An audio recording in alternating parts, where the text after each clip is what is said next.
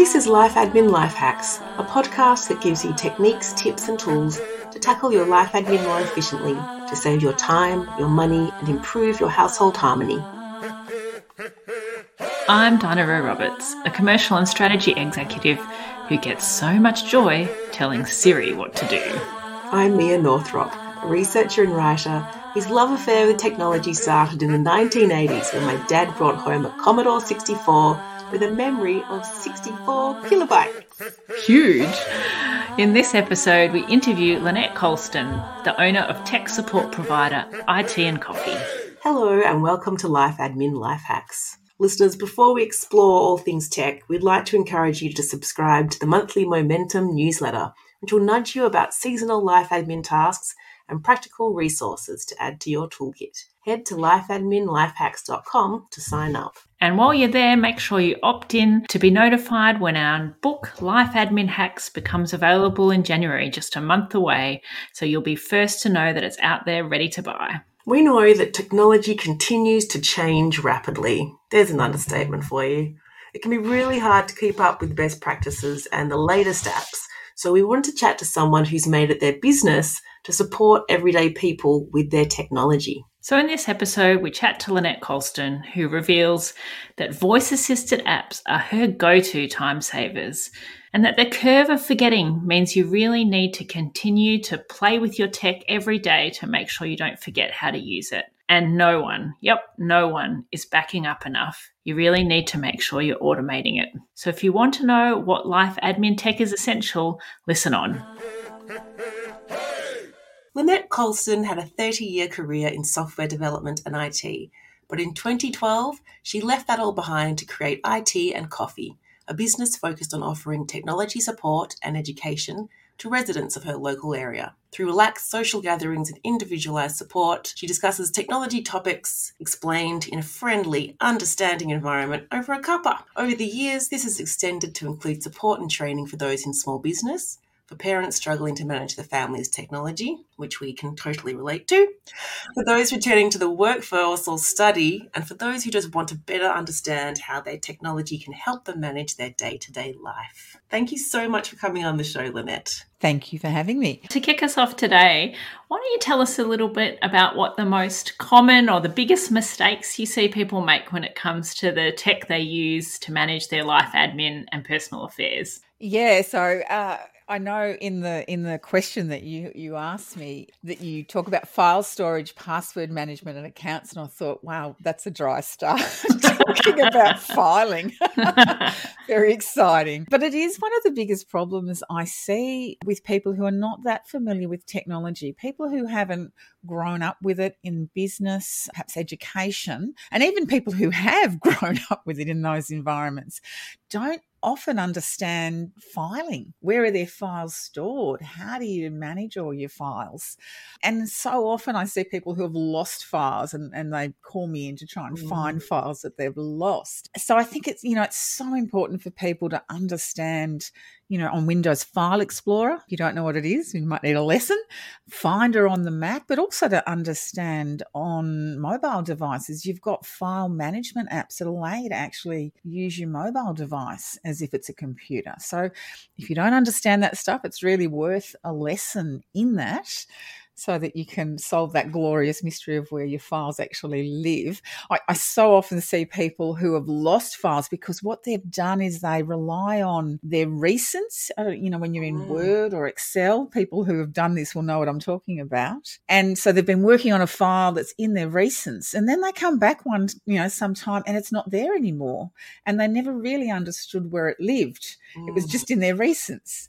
Just understanding that whole thing about filing and thinking about your filing cabinets on your devices so that you don't lose all those valuable files. So that's a really dry start, isn't it? Well, I think that's a really good start. This topic, life admin, some people, it's not the most exciting thing in the world, but it's so crucial because uh, we're ruled by it in a way. I think you touch on there that idea that you kind of need to have like a mental model of what your file structure is, and everything needs a home and you need to be able to categorize things those categories need to be distinct so that you're like, oh, did I put it in there or did I put it in that one? Because they could be in either because they gave them weird labels. So, people setting up that file structure, do you support people with that? Is that where they're tripping over? Oh, Absolutely, absolutely. What I do, you know, like I do run classes on that or help people one on one with that sort of stuff. And, you know, what we always talk about is that mental image of the real world and what you, you do with your files. That you have filing cabinets, one or more perhaps, and you have your drawers and you have your mm. suspension folders and your manila folders within those suspension folders. So trying to get that picture in people's heads of that's what you're doing when you're filing on a computer. Yeah. So when you're thinking about filing, think about that. Where would you put it if you actually had a physical filing yeah. cabinet? There's a reason why those little icons are shaped like manila folders, everybody. They're really trying to tap you into that concept. But it's it's interesting because I was trying to teach that concept to my daughter because I was trying to get her to clean up her school computer where she had files everywhere, mm. and she didn't know what I was talking about because we don't have a filing cabinet. They're not used to it, so that's going to be an interesting dilemma for kids when they get older. Like, why are these icons shaped in this way? What are these things? It's like a saving icon, a floppy disk. It is. It's hilarious. Who under the age of 35 has seen actual floppy disk in real life? But that's the little save icon. It's actually a thing that I see with with a lot of kids as well. They haven't learnt to file, as as you've seen, and there's just stuff all over their desktops. And you know, when and when I talk to people about that, it's like just picture you're working at your desk and you've just got papers all mm. over your desktop and you, it's messy. yeah, yeah. There's a reason it's called a desktop on the computer too. And I think it, it is a massive, massive inefficiency too, the wasting time looking for documents. So Mia and I talk about having your cloud storage as a foundation of your life admin system. That if you don't put that in place, everything takes longer because you waste time looking Absolutely. for things. Yeah. Yep. And similar in your mail, you know, it's it's all that sort of thing of just putting it somewhere where you can find it later. If you need to keep it, put it somewhere where you can find mm. it. All right. So you've talked about file storage. What other, other common mistakes do you see people make or that, where they trip up? Backups. Oh. Another dirty word, backups. People don't do backups, including those kids out there. You know, so often this time of year, I'll get that call from a mum or, or a student where they've spilt coffee on their keyboard or they've done something and they've lost their their files because they're not backing up or as well using cloud storage so that their their files are protected far too often people don't pay any attention to this until the disaster happens. Mm. And I just say it's like an insurance policy. You know, you've got to take out insurance for your home and your your car. And it should be the same thing for your valuable files and, and your photos. You know, mm. it's awful when people lose their precious photos. So where should people be backing up to? Obviously they can they can put precious files on cloud storage, but if they're not going to use cloud storage, what do you recommend that they use? Look, on on a Windows computer there is there's a backup tool built in. So you can plug in an external hard drive. You can set it up so that it happens automatically. On a Mac, there's a product built in or a service built in called Time Machine, and it's really easy to set up. So I use both of those. I don't, you know, I do have cloud storage. There's lots of clouds in my sky but I I also have my hard drive backup as well because you know you just never know where one of them has perhaps had a glitch and stopped working. Mm. I have had to call on one or the other at times. So Lynette, you talked a little bit about cloud storage, but what are your favorite tech tools you use to manage life admin for you and your family? Ah, oh, look, like I'm sure you have found as mums, that load of all the things you've got to manage in your lives and your kids' lives can really bring you down. And, and for me, it's the reminders app on my phone and my computer that is my godsend. So I would not be without that. That in combination with the voice assistant, I'm, on Apple, so I have Siri. So that ability to just quickly remind myself about something and know that it will then remind me at the time that I've asked it to. I could not be without that. I couldn't manage my life, my family's life. Oh. When it arrived in 2011 with, with this Siri, it was just unbelievable what a relief it was for me because I was a mum of four trying to work full time and every morning there'd be all these things I'd be trying to think of and think I've got to do this today I've got to do that today. And to be able to just unload that into Siri, into my reminders. It was amazing. So, what kinds of things? Because I think some people are like, oh, I never know what to ask Siri to do or what kinds of things oh. I should be jotting down. Look, it's even simple things. Often I'm busy in the middle of something, someone rings me, I think, oh, I can't take that now. I need to ring them back. Remind me to call back Joanne in two hours. It is things like, you know, remind me at 7 a.m. on Wednesday, excursion for Jacob. Remind me, you know, it's just all those things. I just need it to pop up in my face at a particular time Oh. to remind me to do things. So that is my main one that I use. And have you customized your Siri, Have I customized my Siri? Oh, your the voice? A sexy English man or something. That's what mine is. I've got the Englishman. I have the Englishman. I find it really weird when I hear a, a male voice because I've got the female Siri. So, no, she's a girl. She's an Australian girl. I've got the Australian voice. We'll love it. Oh, okay, so reminders. Siri, yeah. And look, just things like give me directions too, and it will just start turn by turn directions to somewhere. If I need to put something in my calendar, you know, um, schedule Pilates at 8 a.m. every Tuesday, and it just does a recurring event in my calendar, and that gets us into calendar. I could Mhm. not be without my calendar. My life is in my calendar, what I've got on. And I think, you know, for anyone, Uh, it's really worth using a, a digital calendar but for anyone that does use one make sure your calendar has is set to remind you when an event is coming up. So it's not much better than a wall calendar if it doesn't have that. But with that mm. reminder uh, feature with that alert feature it's just so helpful. You bring up a really good point there that uh, I think people do. Know, they don't take into account that functionality, and they it is kind of a static tool, but you can have it remind you, obviously, fifteen minutes before, or you know, those tasks. You can have them reminding when you're leaving somewhere, or when you're arriving somewhere, or I know you can trigger a, a reminder if you start messaging someone particular. So if you're messaging a contact and you have a task related to that person, it'll remind you. Don't forget to you know, organize this or talk about that. Yeah, and the one where the time to leave one, where you know, I always sort of think about Mm. basketball on a Saturday, where I would have a reminder set to come up half an hour before, but you can set it so that it looks at the traffic and it gives you an earlier reminder if you need to leave earlier. There's some fantastic features in there. And also with the calendar, sharing a calendar with someone.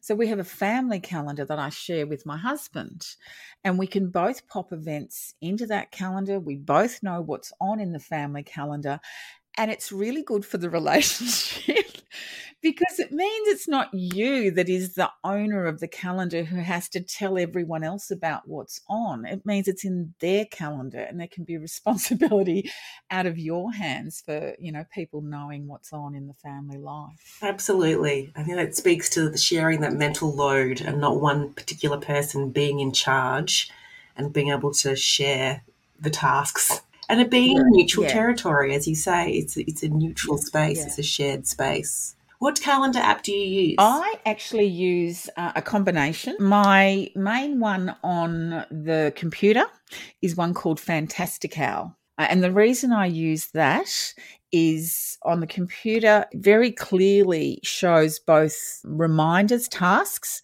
and calendar events on the same calendar. So you can see, you know, with your day, what are the reminders you've got coming up at particular times as well as the tasks Okay. and I love that. On my phone, my iPhone, I use one called Week Calendar because it it has a better week at a view, view at a week, week at a view. yeah, so I can see, I don't love the built-in calendar app on the iPhone because it doesn't give a really good week view, but this week calendar does. It's excellent. Okay, well, we'll link out to those in the show notes for people who are not happy with their views as well. And I think when you're looking at your phone, you know, if the day or the week view is annoying to you, or even on your computer, you want that visual of what does the month look like or the week look like. That can actually be the tipping point to getting that right. Can be like the moment when you abandon paper calendars and wall plans and those other visual things that just give you a feeling of okay i've got a comprehensive view i know what's going on unless you can have that on your phone and feel comfortable or on your computer you still might have multiple systems going on. So it's, it is important to get those tools yeah. to. Fantastical also lets you do plain English. You can just type in plain English things like lunch with Jody tomorrow, Mm. and it will actually put it in for 12 p.m. tomorrow. Yeah. And so you can actually just use plain English and it'll decode that into an event Oh, for you. Which is I really love it. The AI at work. Yeah. And I do think it, you know, it's an area where people don't invest enough energy, as you know, Mia talked about, in making sure that they select the apps. I think people often assume they need to use the native app on their phone for their calendar and their email, or on their computer, just often default to Outlook because that's, you know, they're using the Microsoft suite.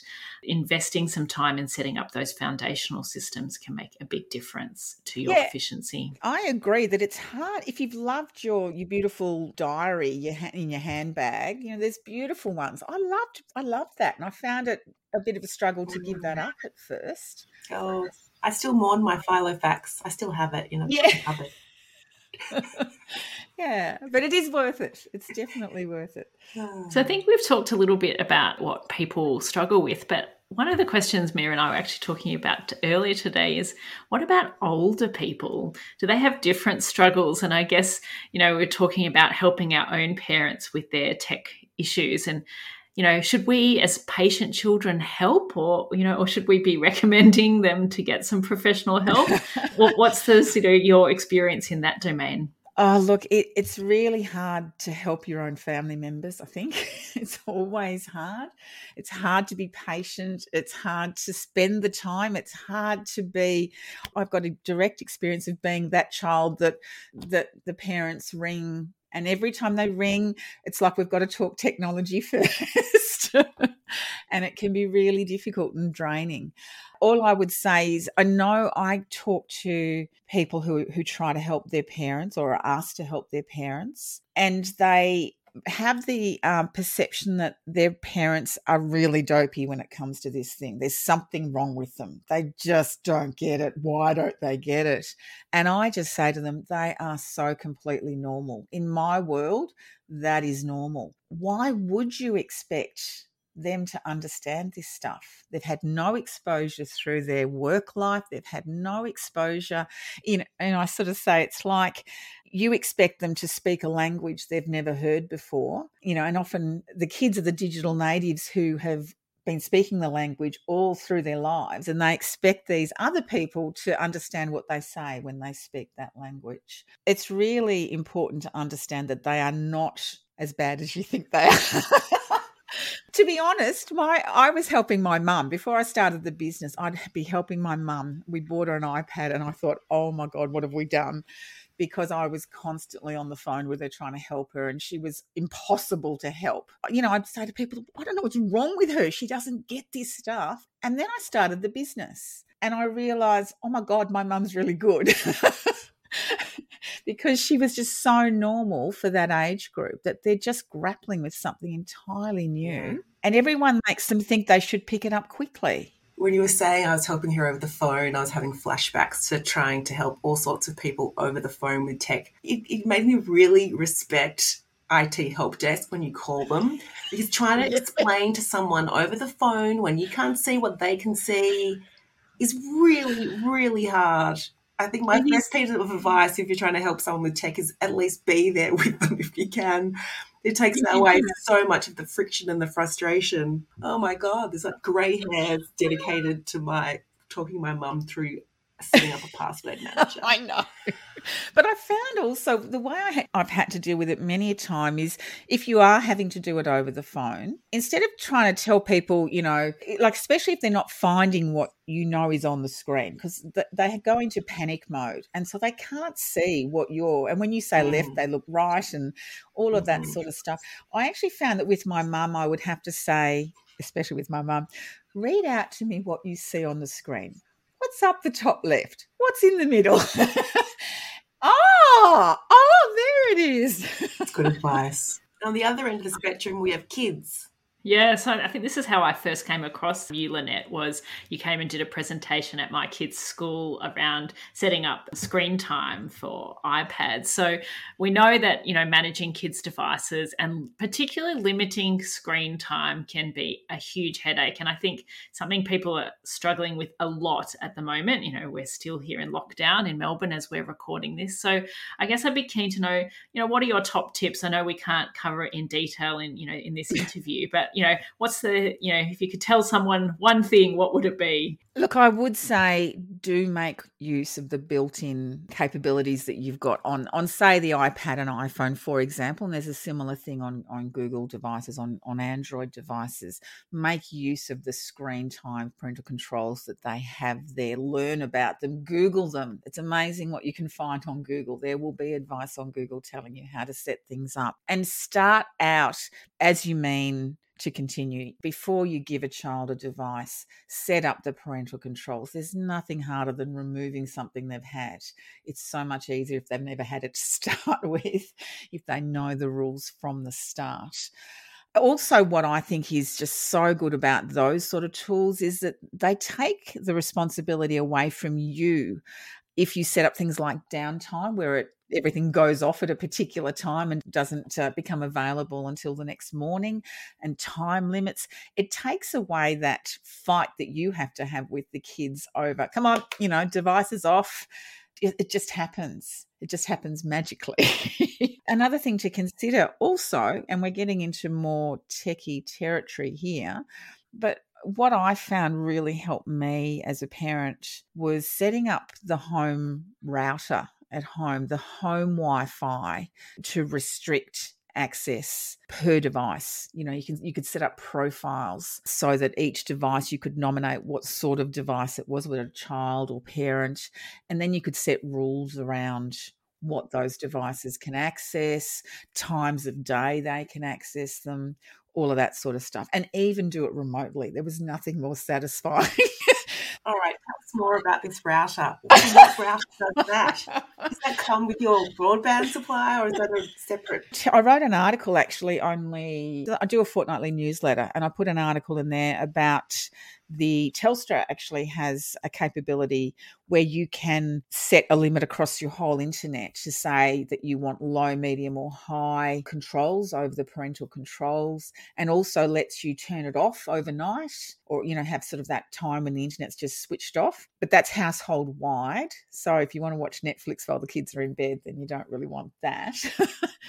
But there are routers. Yeah, the one I used was a Netgear one, but there's all different ones. Netgear now has, and I actually think there's other ones that use the same thing. Um, I think it's called Circle by Disney, where you can actually set all this up and have it all managed from an app on your phone so that you can be seeing who's on your Wi-Fi, you know, what sort of restriction levels levels you have on them. You can knock them off mm. if they're mm. misbehaving, all of that sort of stuff. So it's really worth thinking about that.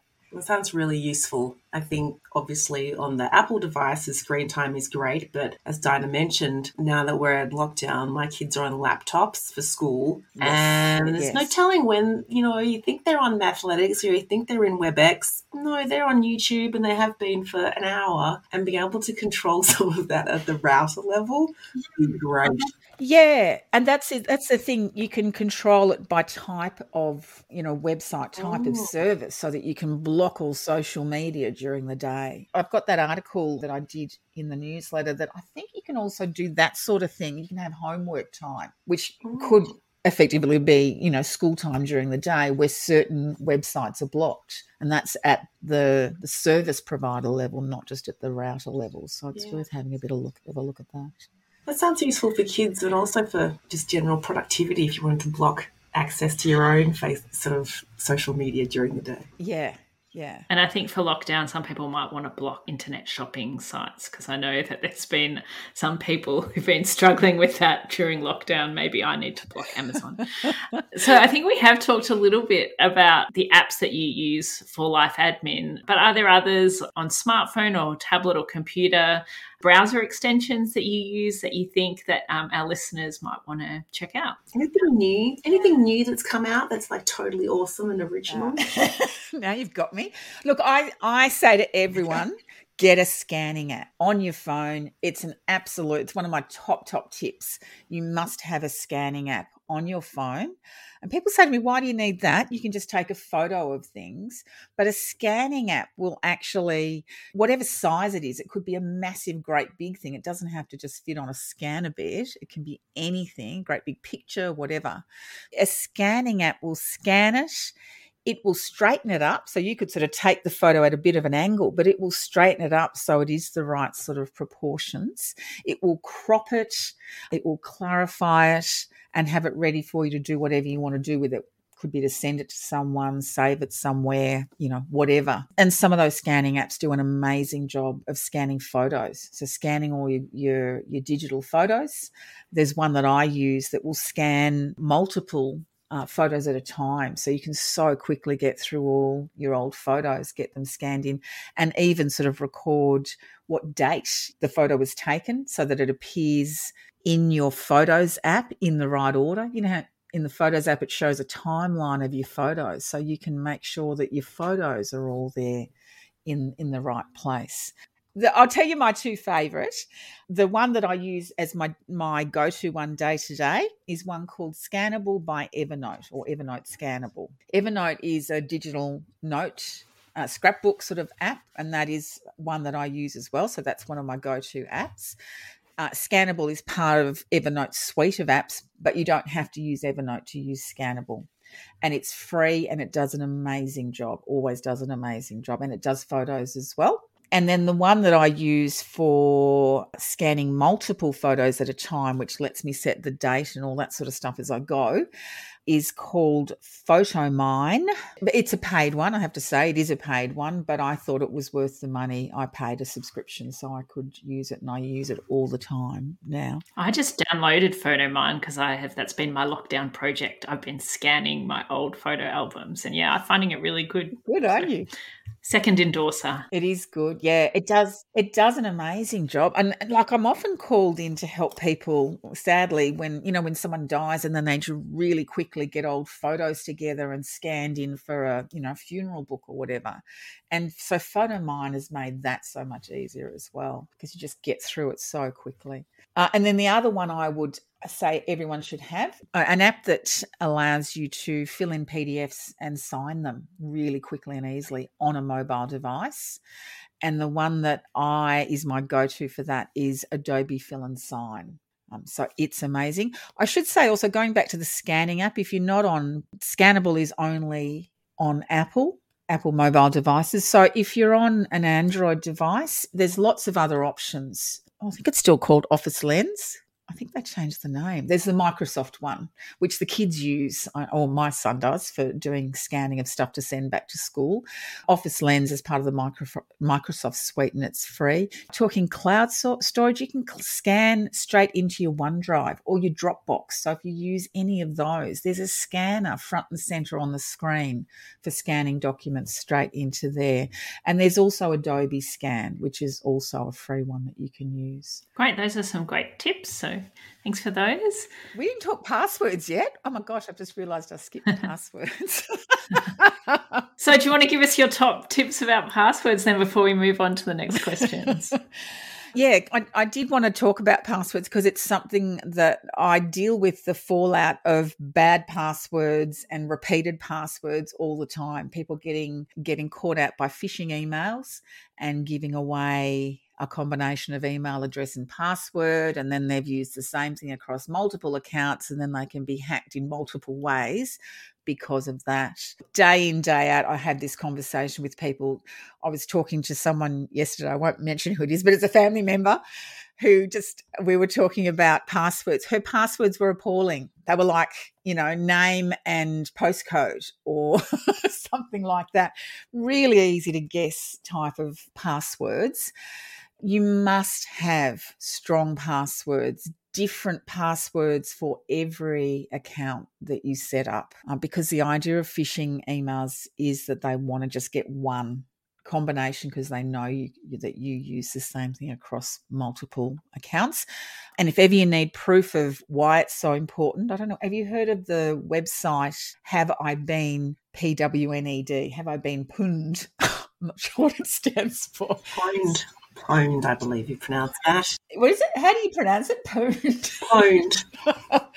Yeah, everyone should go there and check both their mobile number. You'd key in your mobile number, key in your email address, and you will see how many sites that have your details recorded, your email address and password or your phone number, how many of those sites have had the credentials stolen and therefore out there on the dark web and available readily available are your credentials that if you've repeated them elsewhere could be available to someone to to get into your account. Uh, and it is often how people get hacked. Yeah. So in terms of passwords um, my recommendation is get a password safe password vault app there's a few good ones around. Several of them have been around for a long time. 1Password is a good one. It's got the digit one at the start. 1Password, Last LastPass, Dashlane, they're all very popular ones. But even if you're on an, because I'm Apple, I'll talk Apple here. If you're on an Apple device, your Notes app, you can lock a note you can store confidential stuff in there and then lock the note with a passcode that applies across all your notes people will often put their passcodes in, you know, notebooks or on pieces of paper or put them in their contacts thinking that no one will work that out or put them in notes without a lock. You need something where they're they're locked behind some sort of passcode and hopefully a decent passcode. And the idea is then you just have to remember one one passcode not a whole heap. You just look it up. Don't worry that you can't remember your passwords. Just store them somewhere safe with a passcode.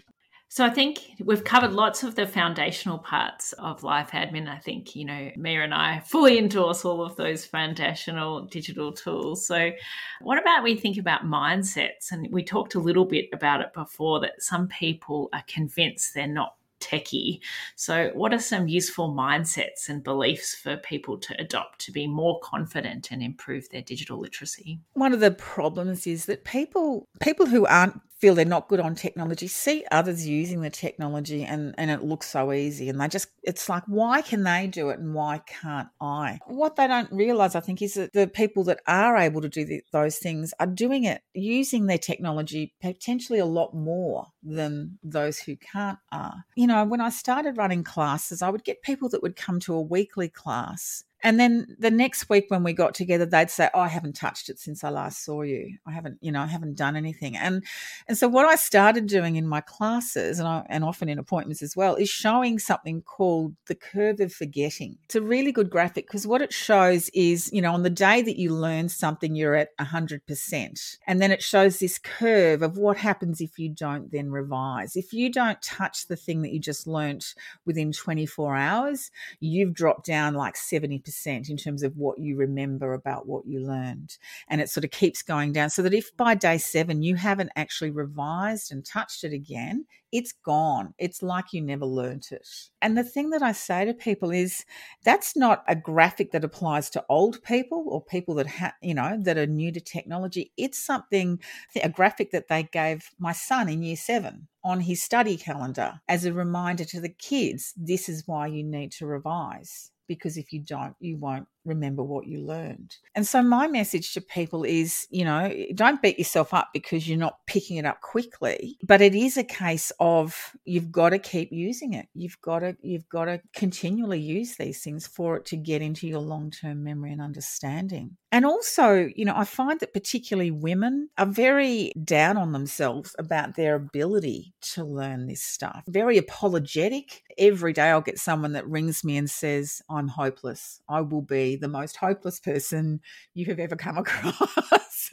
I'll be your worst customer and you know and they'll all talk about how their kids can't can't stand helping them and all that sort of stuff. And I just say, look, you know, you are normal, you know, so don't think that you can't learn this stuff. You can. And and once you actually I often find once people realize they're not unusual, there's nothing wrong with them. It is okay. It just sort of opens the door a bit to to learning and also just making it fun. Like when we do have appointments and classes, there's lots of laughing and silly things. The men don't like it as much.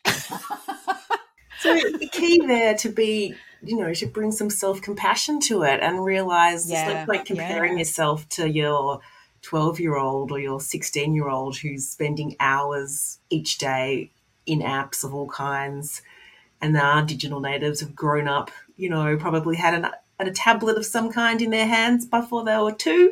Comparing yourself to that is not helpful. So it's nice to hear that it's very normal. It's a learning curve like everything else you have to learn, not a statement about your character or your intelligence. I think it's also important that people understand, you know, I'll hear I'll hear people say all the time, oh the kids know it all. And they don't. They know small bits and pieces that they use, but they're actually there's so many areas that they don't know. You know, don't mm. assume mm. that they know it all. Okay, so what kinds of resources can people draw on if they you know, find themselves needing some IT support? Do you have favorite YouTube channels or newsletters? Talk to us about your own membership. Club. Yeah, I, I, do find that um, the client base that I tend to work with, they would never naturally Google something and they would never naturally look up a, a YouTube video. It's just not something that comes to mind. So I'm constantly in my classes where, you know, if someone's got a problem, I'm, co- you know, I'm constantly suggesting that they Google it and telling them that actually I don't know the answer to these things most of the time. I Google it. I'm not this font of knowledge that where it's just all in there and I can just pull it out. I Google. I've learned my whole business has been built on teaching myself things via Google, and anyone else can do that. And so, in doing that, it's important to know how to phrase your Google questions. So, we sort of talk about that a bit. I do a, a, fortnightly newsletter that I send out, which is focused on tips and tricks for making life a bit easier with your technology or nifty things that you can do. And so, you know, you can sort of tap into that sort of service. What I have been doing uh, more recently through lockdown, I have a service called the iTandCoffee Club. Quite a few of my clients have joined. And, and the idea of that is it does get them the newsletter and tips and tricks. And depending on their membership level, they can watch videos of the classes that we've recorded. So any class that we run, we record. And so what I've done during lockdown is featured a video of the day, which I've had a lot of positive feedback on because they're videos that were always there and a lot of people who were members could have watched them but they've really enjoyed just having something each day to learn across the, the lockdown period uh, having sort of a I can only watch it today and then it's gone. And so it actually forces them to sit down and watch that thing. So it's been it's actually been really interesting. But yes yeah, so I am sort of trying to build up that iTandCoffee club because the more people I have as members the more sorts of services like that that I can can offer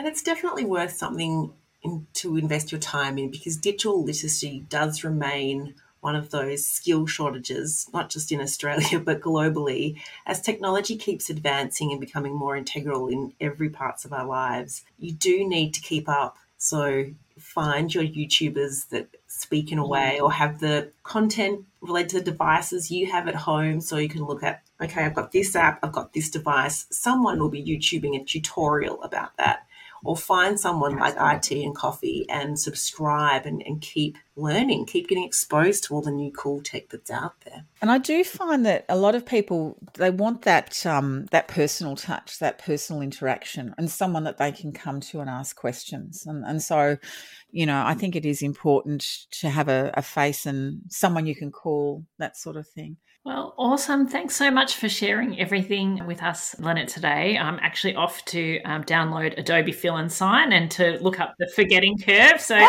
um, so we did talk a bit about your iTandCoffee club, but where can our listeners find you if they'd like to join up or find out more about your services? There's the iTandCoffee website, itandcoffee.com.au. There's a, menu option that talks about the club, and you can see what videos we have available, how to make appointments, all that sort of stuff. We're actually in Camberwell, although, of course, during lockdown, not seeing anyone, but it's just been amazing through COVID that people have taken to the remote support option, have have you know been brave enough to try that. And so I think more and more going forward, that will be our preferred way of, of dealing with people because it's just, it's so powerful, the remote support option, because you can look at each other on the screen and share each other's screens. And, you know, even actually, that's something that's worth mentioning for people out there. When you're helping your parents, helping someone that needs help, make use of that. The same thing that I use for the business, the apps like Zoom. When you're on Zoom, you can get a parent to share their screen with you, even from an iPad or an iPhone. And then you can walk them through the problem rather than just talking about it on the phone. You can actually help them. It's worth doing that. There's the button. There's the button. See that button? No, down, down, down. yeah. So anyway, so yes. So even if you're not near Camberwell in Melbourne, we've actually been providing remote support Australia wide, and even like I, I was, I did an appointment last week with someone from North Carolina in the US, and another one from Chicago. So it's amazing what it's opened up in terms of possibilities for, for getting help because it doesn't matter where you are anymore. Good on you. Awesome. Should I say the phone number as well if you want to call is 1300 885 420. Thanks for listening. Show notes for this episode are available at lifeadminlifehacks.com. And if you're a fan, please subscribe and share the love and tell a friend or review us in your podcasting app.